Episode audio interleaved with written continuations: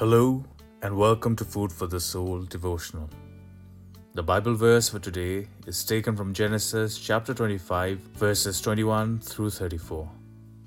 Here in the text, Isaac prayed on behalf of his wife for a child, and his wife Rebekah conceived. The children struggled inside Rebekah's womb, and she said, If it is thus, why is it happening to me?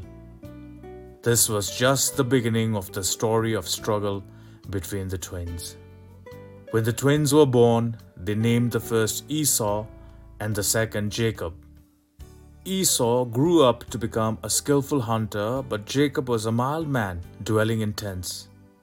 Isaac loved Esau because he ate of his game but Rebekah loved Jacob.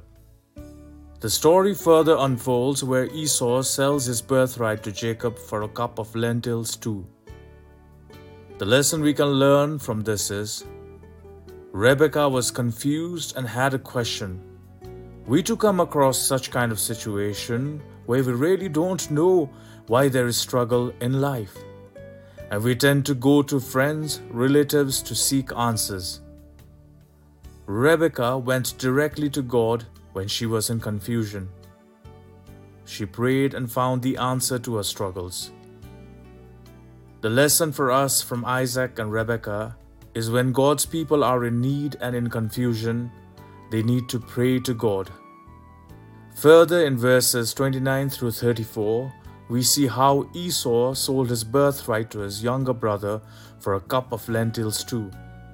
This warns us to be careful not to let the desires of today rob our spiritual blessing of tomorrow. The philosophy of the world is if it feels good, do it. But the Bible says that we should make our choices keeping eternity in our mind. Let us pray. Lord Jesus, whenever I am in confusion, help me to pray more and make choices keeping eternity in mind. Amen.